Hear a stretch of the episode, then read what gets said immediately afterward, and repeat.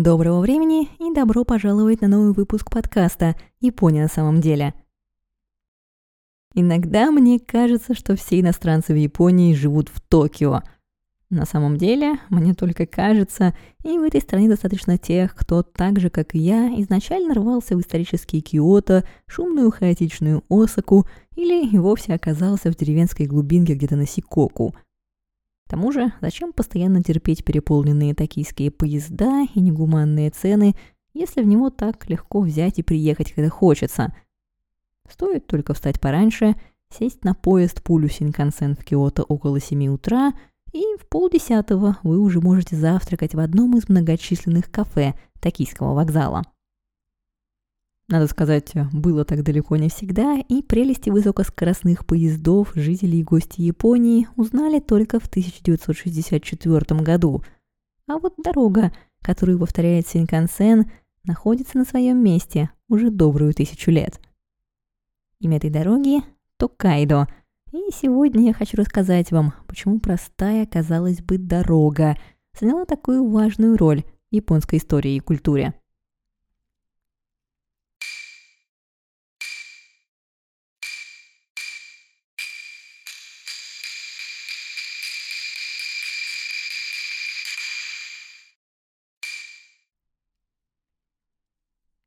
Тысячу лет на своем месте, это я, конечно, погорячилась.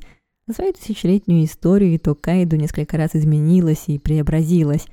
Но спасибо горному японскому рельефу, диктующему свои ограничения, изменилось ненамного. Первоначально Токайдо появилась в конце VII века в числе семи дорог системы Гоки-Сичидо.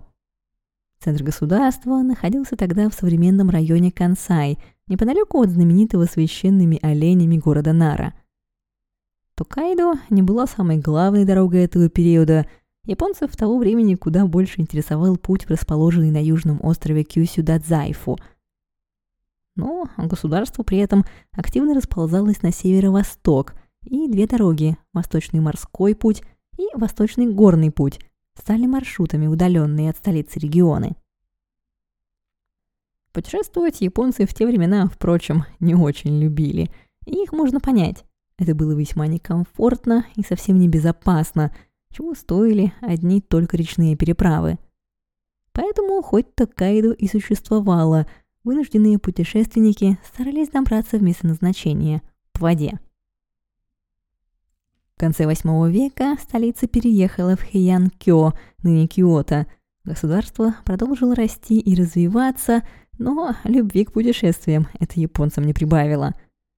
Большинство путешественников того периода были государственными чиновниками, сборщиками налогов и военными, придвигавшимися по необходимости. Остальные предпочитали оставаться дома. В столице мира и спокойствия было мирно и спокойно, а на дорогах собирались преступные элементы и всякая нечисть. Хотя, несмотря на это, недолгие выезды из столицы для посещения храмов или любования природой набирали популярность среди скучающих аристократов.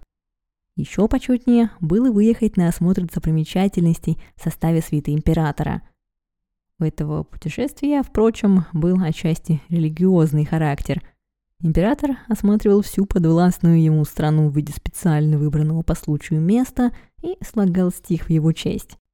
Но император, в общем-то, тоже существо подневольное. А вот по собственному желанию первыми путешествовать, вероятнее всего, стали монахи. В начале XI века монах Дзоки в своем путевом дневнике «Хозяин хижины» так объяснял свое желание отправиться в путь. Был человек, который желал сбежать от мира и жить, как ему хочется – им также двигали мысли о посещении всех тех восхитительных мест, о которых он слышал. В то же время ему пришло на ум, что если он поклонится множеству святынь, это может уменьшить вес его грехов. Звали его хозяин хижины. Роль Такайда резко меняется с наступлением в 1185 году эпохи Камакура. Новая самурайская столица, находившаяся неподалеку от современных Токио и Йокогамы, держала постоянную связь с оставшимся в Киото императорским двором. Путешествующая знать охотно пишет о своих путешествиях, оставляя нам такие дневники, как Кайдоки или Токанкико. Продолжают путешествовать по дорогам и монахи, а с улучшением качества дорог растет количество желающих отправиться в паломничество по святым местам Кумано. С начала XIII века путь от Киото до Камакуры занимает всего 12-15 дней. Сущие пустяки по сравнению с почти трехмесячным путешествием, ожидавшим путников VII века.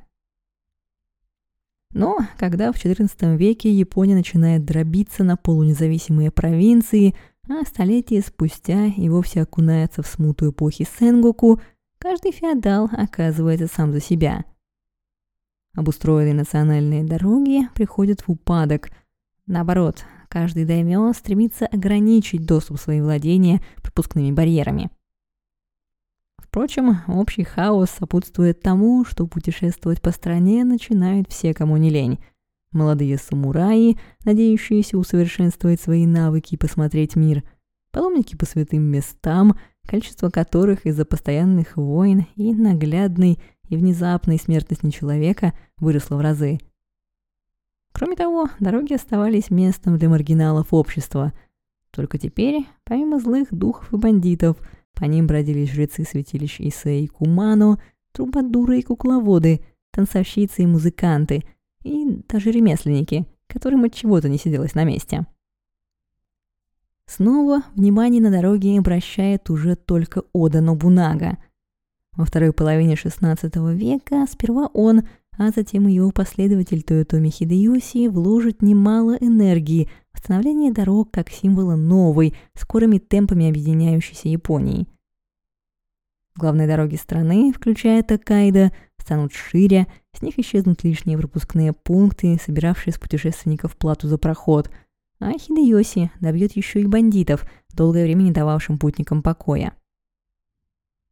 Впрочем, все это мелочи по сравнению с тем, как изменит японские магистрали, получившие власть над объединенной страной Токугава и Иясу. 17 век в Японии начинается с устроения Гукайдо, системы пяти дорог, соединявших новую самурайскую столицу Эдо с разными регионами страны. По размаху строительства дорог э, сразу становится видно, что Токугавы планируют править Японией долго. Дороги обеспечивали им возможность оперативно рассылать по стране чиновников, грузы и корреспонденцию, а в случае необходимости быстро перекинуть войска – Отныне пять магистралей, включая Такайда, принадлежат непосредственно сёгунам Токугава. Исчезают последние оставшиеся пропускные пункты между провинциями, вместе с ними пропадает и плата за проход по дорогам. Из пяти магистралей одна выделяется больше других. Это дорога Токайдо, кратчайший путь между ставкой Токугав в Эдо, ныне Токио, и императорским Киото. Магистраль эта должна работать без перебоев, а потому вся протяженность дороги проходит по территориям родственников и верных союзников клана Токугава, а также включает четыре военных центра самих Токугав – Эдо, Сунпу, Нагоя и Окадзаки. Ширина усовершенствованной дороги в среднем составляла 5,5-7 метров. Там, где путь проходил по ровным и сухим участкам, она была отсыпана песком, в горных и труднопроходимых районах – выложена камнем. По сторонам дороги были выкопаны дренажные канавки, а во многих местах еще и высажены сосны и криптомерии, выполнявшие множество функций, начиная от отвода воды и предотвращения размывания дороги до улучшения видимости в плохую погоду и защиты от солнца в жару. Каждый из 124 ри, или примерно каждый четвертый километр почти 500-километровой дороги, был отмечен маркером Итиридзука. Маркер представлял из себя два сооруженных по обе стороны дороги высоких холма с высаженным в центре большим деревом. Если вам кажется, что ничего особенного в этом нет, то знайте, что поставленные Токугава в первые годы 17 века маркеры станут частью британских дорог только полтора века спустя.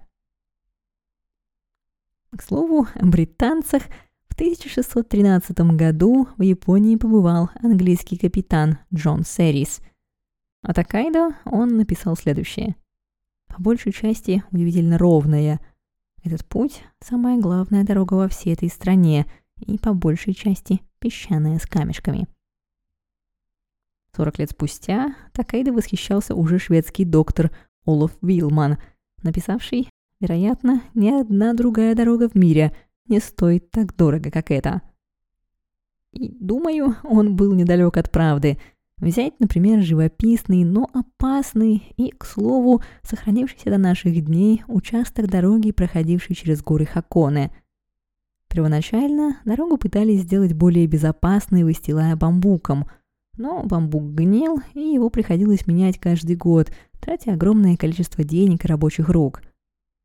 Поэтому в 1680 году правительство Бакуфу не пожалело колоссальные суммы в 1400 рё, чтобы раз и навсегда выложить 10-километровый участок пути между станциями Хаконы и Миссима камнем. Другой, более известный и многословный шведский врач-натуралист Карл Тумберг путешествовал по Такайдо уже в конце XVIII века, а точнее в 1776 году. Дороги в этой стране широкие и оборудованы двумя канавками для отвода воды и в хорошем состоянии весь год, но особенно в это время, когда принцы со всей страны, а также голландцы совершают свои ежегодные путешествия в столицу – Дороги в это время не только посыпаны песком, но перед прибытием путешественников пометены метлой, весь конский помет и прочая грязь убрана, и в жаркую погоду они политы водой. Тумберг тоже подметил все верно. Такайда была крайне оживленной дорогой, а кроме того, единственной, разрешенной для передвижения для определенных категорий путешественников, включая процессии многих феодалов даймё. Поскольку дорога была сёгунская, ее состояние отражало авторитет власти, и дорога должна была находиться в идеальном состоянии. Время это ложилось по большей части на жителей расположенных вдоль дороги деревень. Получив весть о происхождении важного посланника или процессии, каждая ответственная за участник дороги деревня должна была привести ее в надлежащий вид. Кроме этого, Жители должны были регулярно следить за состоянием высаженных вдоль дороги деревьев, латать дорогу и водостоки, ремонтировать мосты. Бакову, конечно, помогал им в этом материально, но дорого это все же – держать лицо. Петь дифирамбы Такайда, посещавшие Японию иностранцы, продолжат и в XIX веке. Кажется, негативных мнений о дороге не было вообще – да, некоторые участки пути, проходившие через горы, были довольно сложными, но в общем и целом качество дороги всех устраивало. Однако качество дорожного покрытия и простота навигации были не единственными достоинствами Такайда. Токугава старались для себя и своих чиновников и постарались на славу. В 1601 году Токугава Иеясу отправляет двух своих доверенных чиновников посмотреть Токайда – Пройдя по дороге и обследовав местные условия, чиновники наделили официальным статусом почтовых станций 33 расположенных вдоль дороги населенных пункта. Каждой станции было назначено иметь на готове по 36 лошадей и носильщиков для государственных нужд. В последующие годы официальный статус получили еще 20 станций, превратившись в знаменитые 53 станции Токайдо, воспетые Хиросиге. Но Обо всем по порядку. Станции, по-японски именуемые Сюкуба или Сюкубамачи, являлись важной составляющей Такайда и других магистралей Японии. Там можно было остановиться на ночлег, отправить письма и грузы, разменять серебряные и золотые деньги на медную мелочь, заказать паланкин с носильщиками или лошадь до следующей станции. Все, что может пригодиться чиновнику в пути – если так получалось, что расстояние между станциями довольно большое, а участок дороги непростой, между ними могла быть построена небольшая станция отдыха – Татеба. Как правило, для их строительства выбирались живописные места, где путникам было бы приятно посидеть и отдохнуть, а заодно подкрепиться, потому что ресторанчики Татеба чая активно заманивали проходящих мимо попробовать местные деликатесы – было на дороге место и благотворительности. На сложнодоступных горных перевалах спутникам были доступны содержавшиеся монахами или местными меценатами укрытия Сеттай-чая, где можно было бесплатно укрыться от непогоды, согреться у огня и накормить лошадей. Эх, как прекрасно было жить японцам эпохи Эдо, вероятно, подумали вы. Государство позаботилось и о безопасности, и о комфорте, так еще и за проход по чудесной дороге больше платить не надо. Примерно в такую версию Токайдо заставляет нас верить компания Токайдо Ренессанс, пытающаяся возродить интерес к старой доброй Японии эпохи Эдо и путешествиям по тракту Токайдо. Ничего не имея против старой доброй эпохи Эдо, я сама ее в этом романтизированном виде люблю и регулярно потребляю.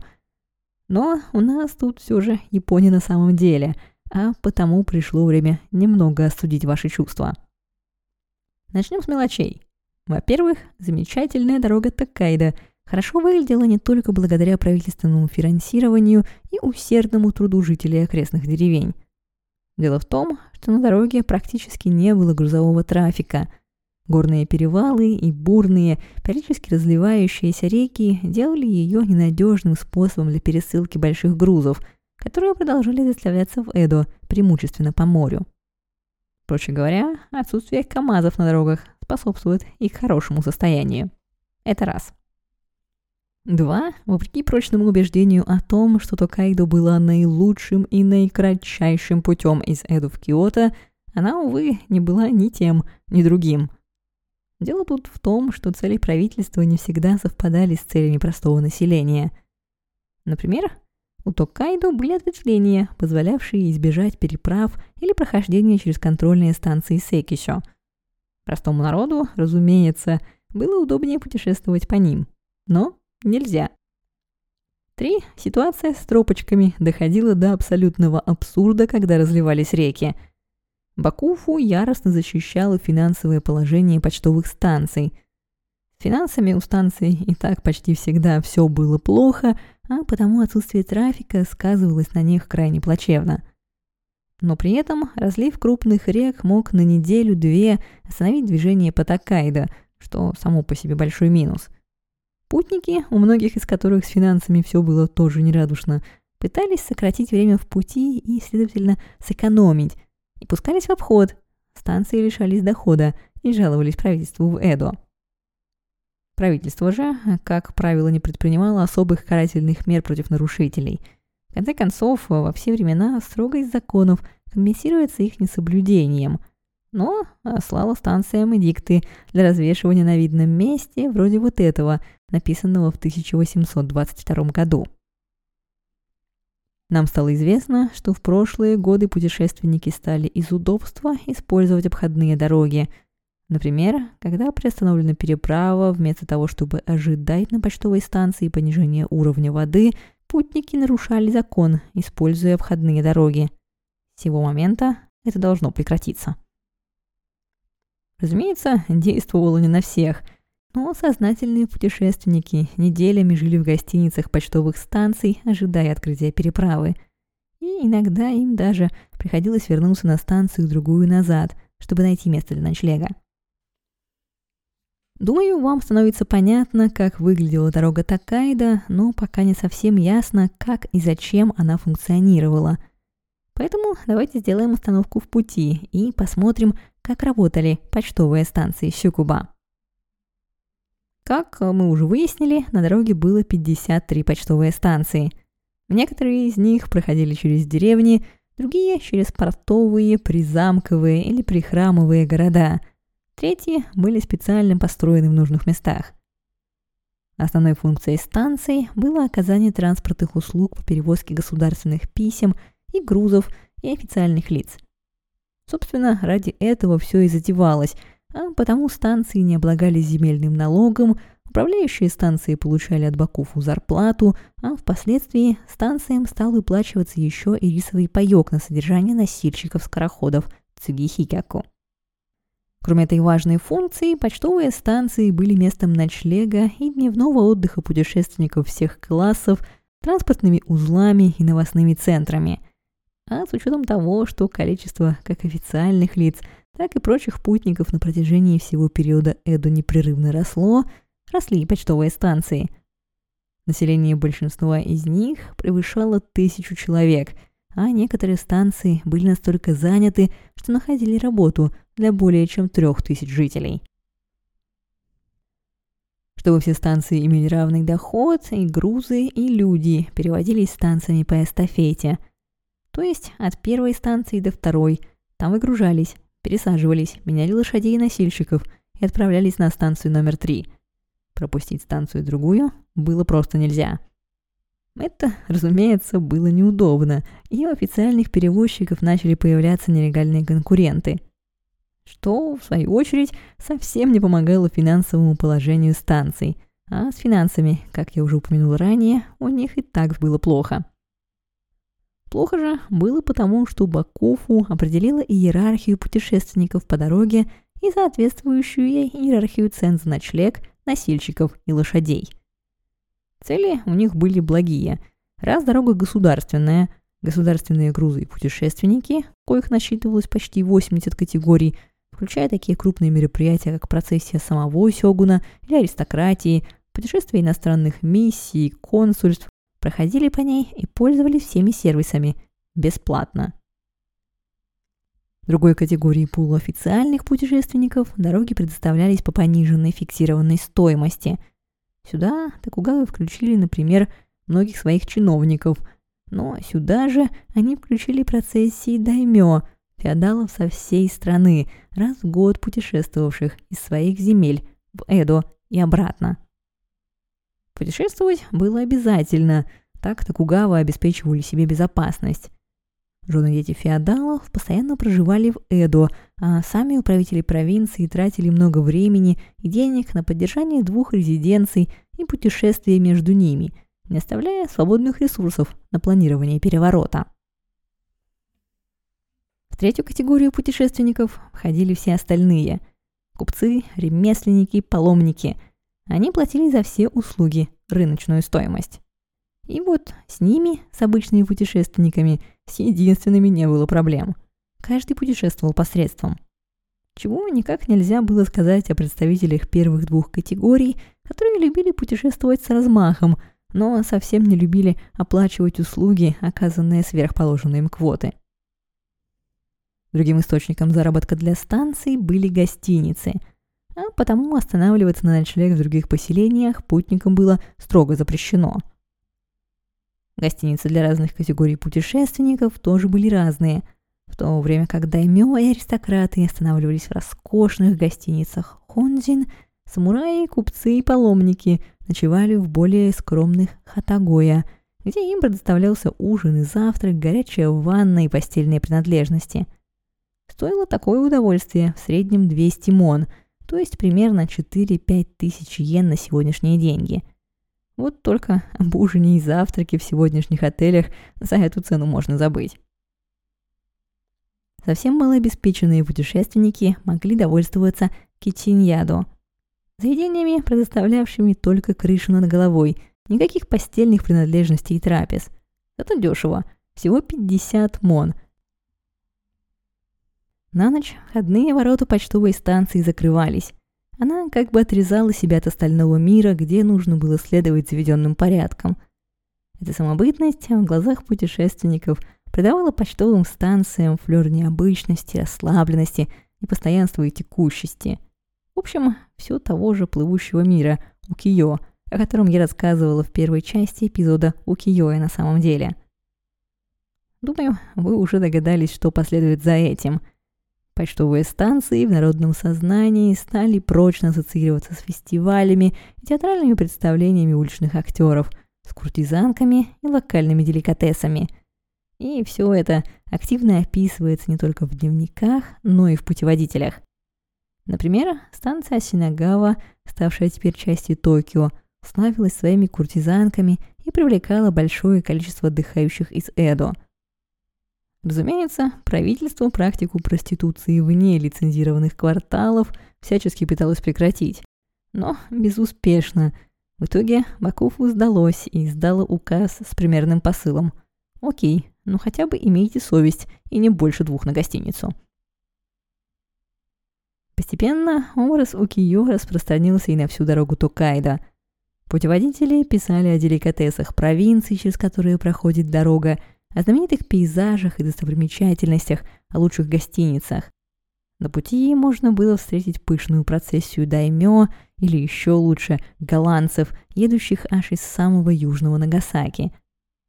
Однажды по Такайдо шел даже привезенный из Вьетнама слон. Разумеется, все это вызывало бурный интерес праздных путешественников, число которых неуклонно росло. В XVIII веке в Японии происходит настоящий бум путешествий. В народе бытует мнение, что каждый должен хоть раз в жизни совершить паломничество. А паломничество в период Эдо – это не столько про религию, сколько про простоту получения разрешения на путешествие. Ведь тоже знаменитое святилище Исе славилось находившимся неподалеку кварталом красных фонарей.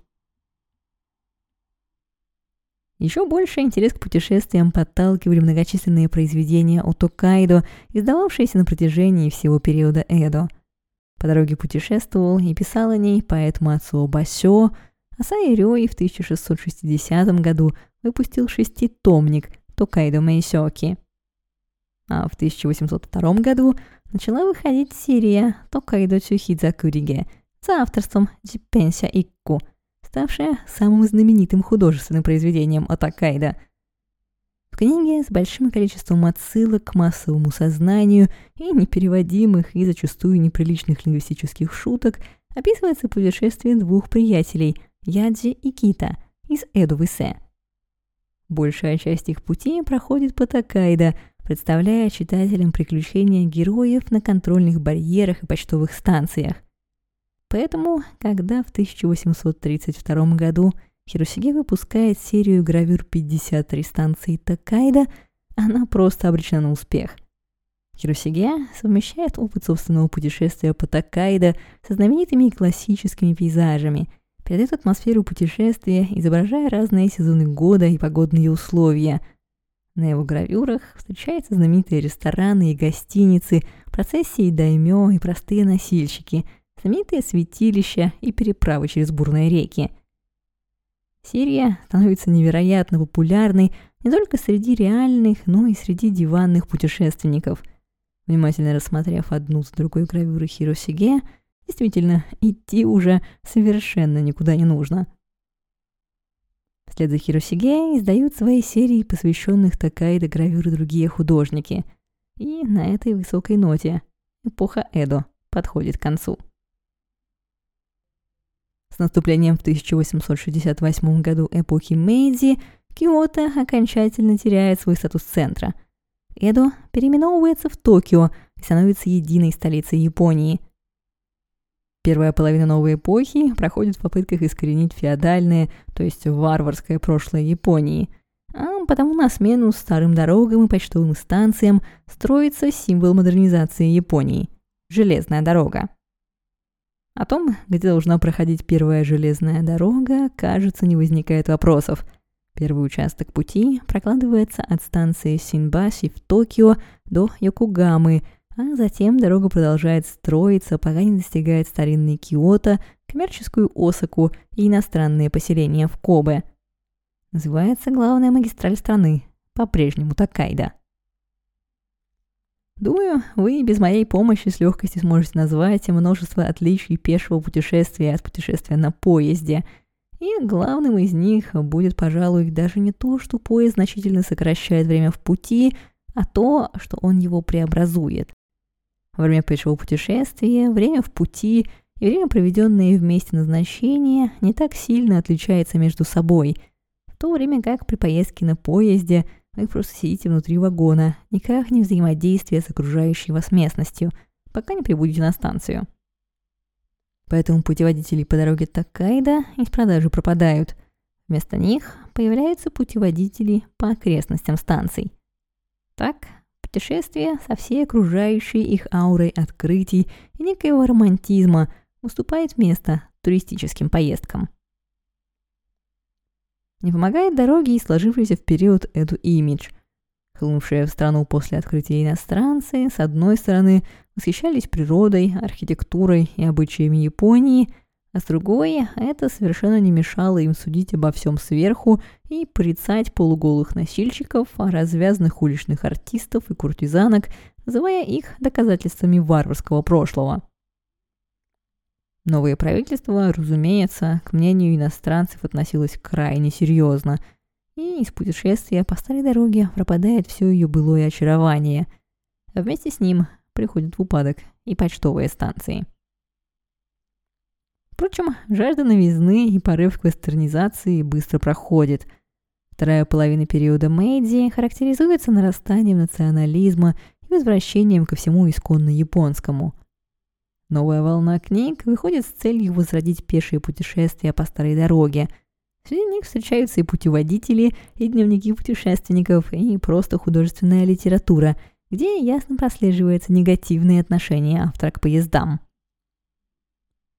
1910-20-х годах группы художников отправляются в пешие или автомобильные путешествия по старой дороге в надежде найти остатки забытых пейзажей эпохи Эдо или отголоски гравюр Хиросиге. Но романтики остаются романтиками, а прогресс не стоит на месте. Регион Токайдо постепенно становится центром японской промышленности – 1960-70 годам это приводит к образованию так называемого мегаполиса Такайда, самого богатого, густонаселенного и индустриализированного региона Японии, образованного такими городами, как Токио, Йокогама, Нагоя и Осака, и их обширными окраинами. В 1964 году Такайда круто меняется еще раз.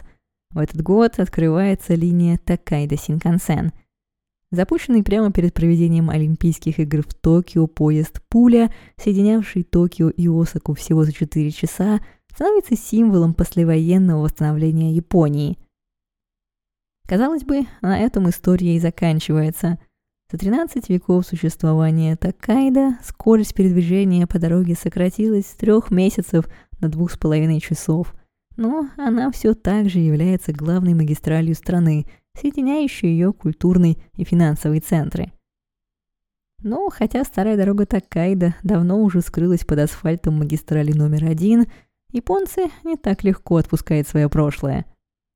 А потому в 1991 начинается кампания «Такайда Ренессанс», нацеленная на возрождение того, что осталось от старой дороги. Идею поддержали и некоторые из префектур – по территории которых проходит дорога, и уставших от того, что Синкансен создал прямой коридор между Токио, Нагоей и Осакой, оставив неудел все остальные расположенные вдоль линии города. Но поскольку осталось от старой дороги объективно мало, компания нацелена больше на пробуждение коллективной памяти о старой доброй Японии, о яркой и красочной эпохе Эдо и о радостях неспешного пешего путешествия – Хиросиге и его замечательных гравюрах опять же. Хотя с Хиросиге-то как раз все верно. Идеализированные и выдуманные пейзажи не стареют и не исчезают за бетонной застройкой. Да и диванным путешественникам с ними разобраться куда легче, чем с видеоблогами и фотографиями, где небольшие музеи и участки старой дороги изредка промелькивают в бесконечной череде светофоров и каменных стел с надписью «Когда-то здесь было». С другой стороны, пусть даже в полувымышленном виде, старая дорога Такаиды продолжает существовать. А это, пожалуй, все-таки лучше, чем если бы она окончательно канула в лету. На этом я вас сегодня и покину. В следующий раз я предлагаю вам продолжить тему путешествий и посмотреть на то, как разные люди путешествовали по Токайдо в 17-19 веках. А если вы хотите узнать еще больше о почтовых станциях – и таких неотъемлемых частях дороги, как проверочные барьеры Секисё и речные переправы, то бонусные выпуски о них уже ждут вас на Бусти и Патреоне и доступны по ссылке в описании подкаста. До скорой встречи. Пока!